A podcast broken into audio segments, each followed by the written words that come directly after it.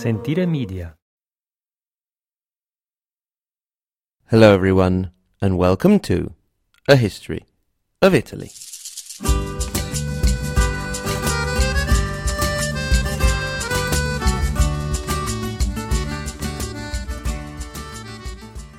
Episode 30 Saxons, Saracens, Sardinia.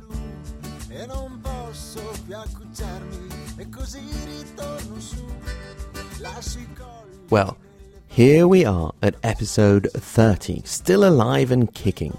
Not only that, we also have a Patreon and PayPal member only sister podcast, News Cappuccino, bar talk on various topics from an Italian point of view, but not only. Last week we spoke about the Italian school system.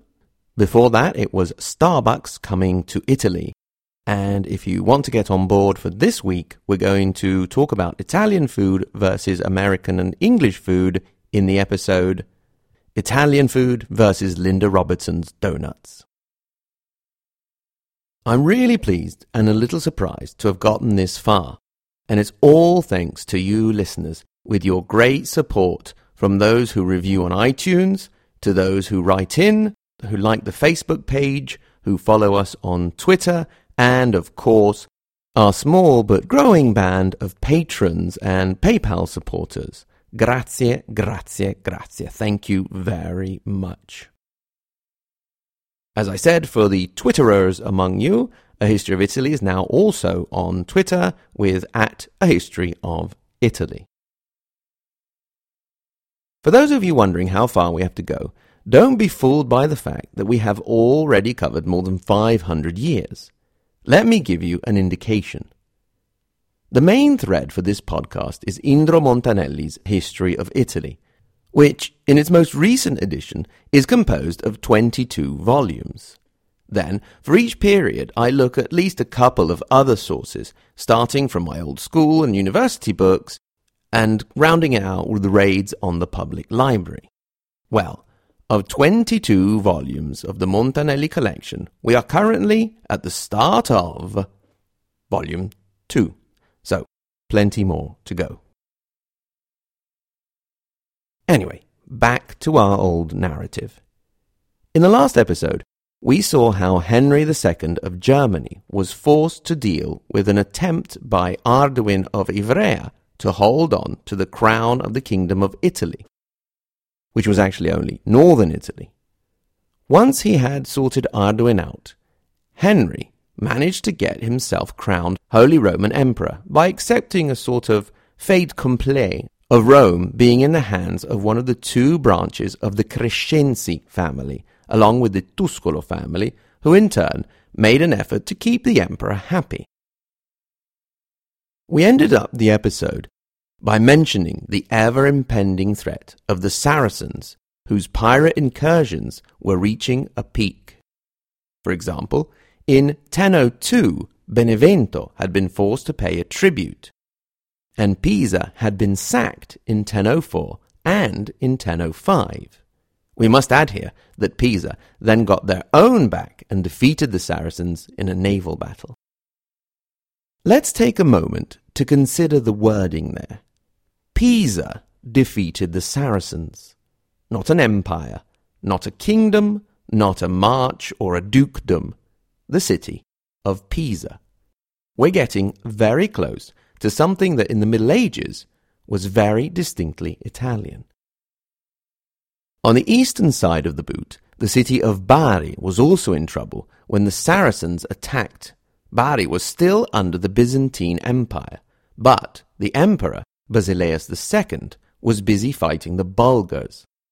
And it was only the intervention of Venice that avoided another Arab occupation of the city. Again, the intervention of Venice, a city. The greatest blow came in 1015 when the Arabs managed to occupy the city of Luni in northern Tuscany, just south of La Spezia. What exactly was behind this increase in Saracen activity? Well, the Arabs who took control of the city of Luni weren't from Sicily, as had been the case until that point in time, but from Spain. Indeed, within the Arab forces in Spain, there had been a power shift, and power now lay with Ibn Abd Allah, who ruled over the Caliphate of Denia between Alicante and Valencia. From there, he had invaded the Balears, and that was the perfect starting point to then head for the islands of Corsica and Sardinia, and then head for the Italian mainland. This prompted the Italian forces to ally in a coalition that included Pisa, Genova, Duke Ranieri of Tuscia, Tuscany, Adalbert II of Bertengo, and the Pope. The listeners who haven't been completely confused and thrown off by the whirlwind succession of popes may remember that the pope at the time was Benedict VIII, who wasn't the best of popes, but was a pretty good general, a fact that, in this particular case, came in quite handy.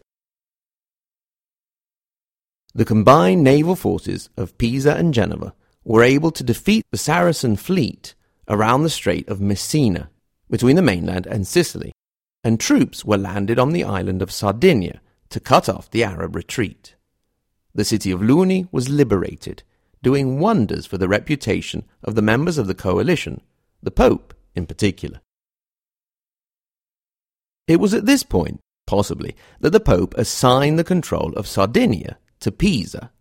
Not that he had actually had control in the first place, and not that the Pisans could actually waltz in and take control for another couple of centuries, but, you know, it's a bit like me telling a friend of mine that they can have my neighbour's house while they're still in there. Since we've scandalously overlooked Sardinia for almost the whole podcast, and way back in spring I had promised listener Mandy B that I would talk a little more about Sardinia, sorry Mandy for being so late, now could be a good time to have a look over there.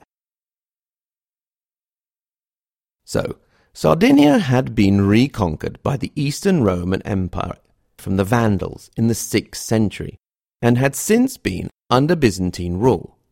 However, like other places in Italy, such as Naples, Apulia, Calabria, and Venice, the distance from Constantinople meant that these areas grew increasingly independent.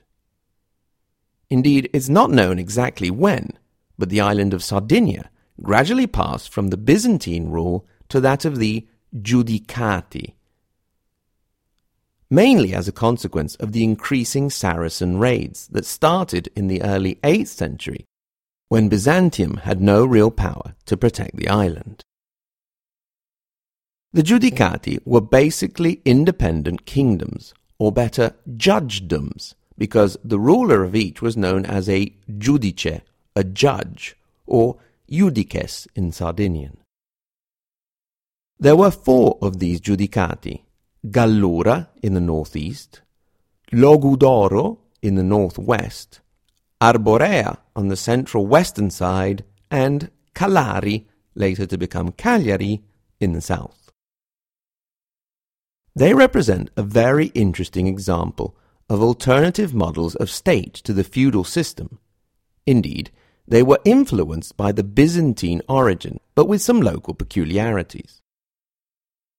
They had a rather modern organization, with the land not owned by the sovereign, but by the people, who actually had a sort of early form of parliament, when the rest of Europe would have scoffed at the idea. They had local assemblies called coronas de curatorias that would then send representatives to the highest parliament of the Giudicato, the Corona de Logu. The rulers, the Giudice, ruled with the Bannus Consensus, the consensus of the people that could actually be withdrawn, and it was the legal right of the Corona de Logu not only to depose a ruler who betrayed the trust of the people, but also to have him or her executed. I say her because a few of the most important rulers in the history of the Giudicati were women, such as the judges or giudicatessa Eleanor of Arborea in the mid 14th century. I must specify, however, that when I say the trust of the people, as is usually the case in human history, I meant the trust mostly of the rich people. Anyway, as I said, we had this bannus consensus, which meant that the people could not only depose, but actually legally execute the ruler. That would make you really afraid of an opinion poll. The level of independence from Byzantium of the Giudicati ebbed and flowed according to the power of the Eastern emperors to exercise influence over the island. We know that in the 720s, the Lombard king Liutprand was negotiating directly with one of the Giudicati to take the remains of St. Augustine to the mainland to keep it safe from raiding parties. Then, a mission sent to Louis the Pious in the early 800s meant that the Giudicati were also in good relations with the Franks. Another important piece of evidence is a letter from Pope Leo in 851 directly to the Giudicati asking for help to defend Rome and for wool. It is with the papal letters and diplomatic documents that we are able to reconstruct part of the murky history of the Giudicati, since their own written documents didn't come along until later. And when they did, very interestingly, they were written in Sardinian rather than Latin or Greek. From these, we can understand that the connection to Byzantium was almost completely severed by the end of the ninth century. The borders of the four Giudicati were fixed to a certain extent. The area at the centre where all four territories met was called the Barbagia, which was an internal, wild, and rugged mountainous area, and both the terrain and the shepherding people there were difficult to govern. So the influence of the four Giudicati over this part of the land and its people varied. The farmers in the four Giudicati had to work the land for their lord called Donnu for four out of the six working days, and the other two were free to work and support their families and try and accumulate the wealth needed to buy their freedom and become libertados, a condition that around a third of the population were in at the time we are speaking of. Estimates put the total number at around 300,000 people. By the time of Eleonora of Arborea, in the early 15th century, it seems that almost all of the inhabitants of her giudicato were free. The rulers, the judici, were to guarantee the collective balance of well-being of society, and on an administrative level, they did this using state level as well as local bureaucratic structures to run the land. We've already mentioned that the state lands, the rennu, belonged to the people, with the lands belonging specifically to the judici being called the peculiares. The rulers were obviously wealthy landowners who were required to designate their heir while they were still alive to avoid succession issues. As was the case in much of the medieval world, one of the main tasks of the ruler was to physically protect their subjects, so the military aspect was important. The regular troops were composed of free citizens who would serve for a while and then be rotated out and substituted by others so that the work in the fields and the workshops wasn't left unattended. These troops, which usually made up the infantry, the birrudos, were joined by the buyaquesos, professional soldiers who were the Sardinian version of the Continental Knights. The soldiers, as well as the usual sword, chainmail, and helmet, had a formidable Sardinian biruddu, a sort of mix between a cutting and throwing weapon, similar to a javelin with a nasty curved blade on one side and a heavy metal point that could pierce armor or shields on the other. They also had the leppa, a sort of scimitar, which was actually, in a smaller version, still in use up to the 19th century. The Sardinians were also well known for their very effective longbow at that time, and then later also crossbows. On a local level, administration was left to the local representatives called curatores, who presided over the curatoria, these officials held office for a limited time and would oversee the collection of taxes, legal matters, and public safety, such as policing and firefighting. These curatorias were also electoral districts that would elect the representatives that would then go to the Corona de Logu, which, if you remember, was sort of a proto parliament on a national level. The interesting thing was that the borders of these districts were not fixed, changing with a changing population. So, as one area grew in population, so would its borders. This maintained a balance also in the electoral system and can be seen as an early form of census units.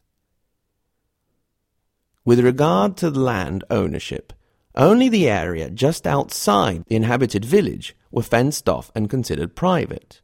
The other areas, known as the sufundamento, were public and could be used according to the needs of the community.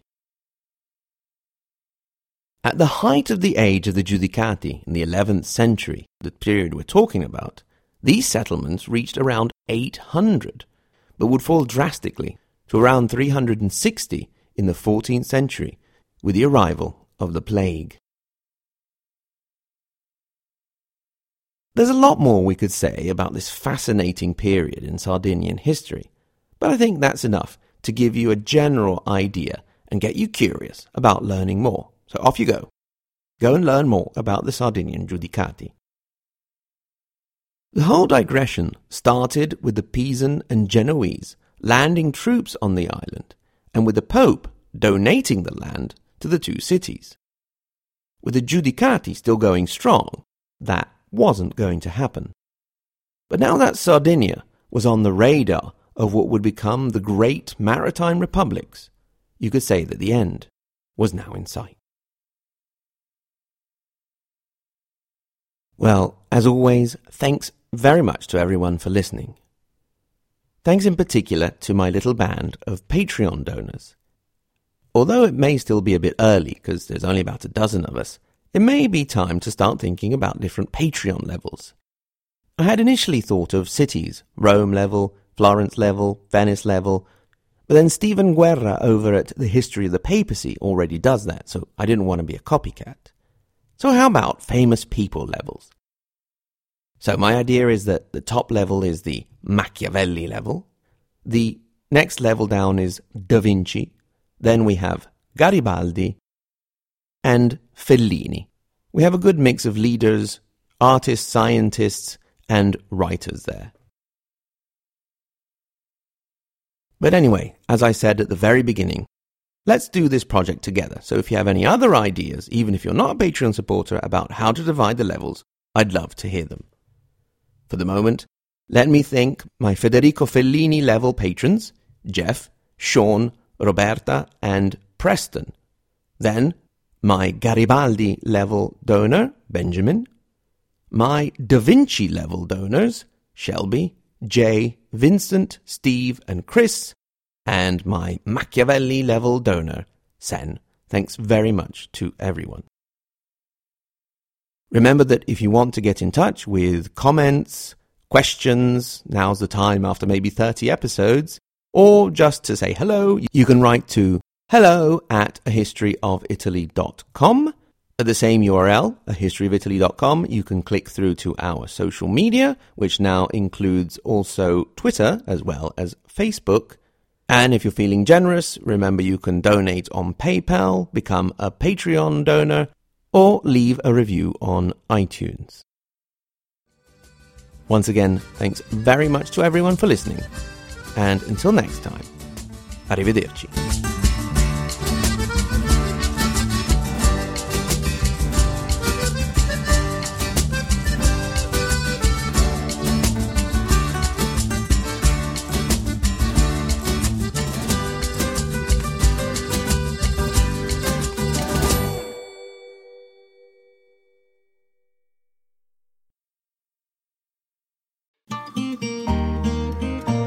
Sentire Media. Hey, podcast producers and show hosts. Do you want to join a podcast network that celebrates all things Italian?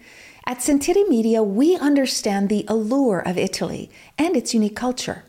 Our devoted team of hosts and producers are all driven by their shared passion for Italy and we work tirelessly to create the best lifestyle podcasts and content that will whisk you away to the very heart of Italy. With us, you can savor the mouth-watering flavors, get lost in the stories from the past, break down the cultural barriers, and truly immerse yourself in the vibrant traditions of this intoxicating country. If you have a great podcast idea or are already in production and would like to join Sentire Media, head over to sentiremedia.com. That's S E N T I R E media.com and find out how to submit your show.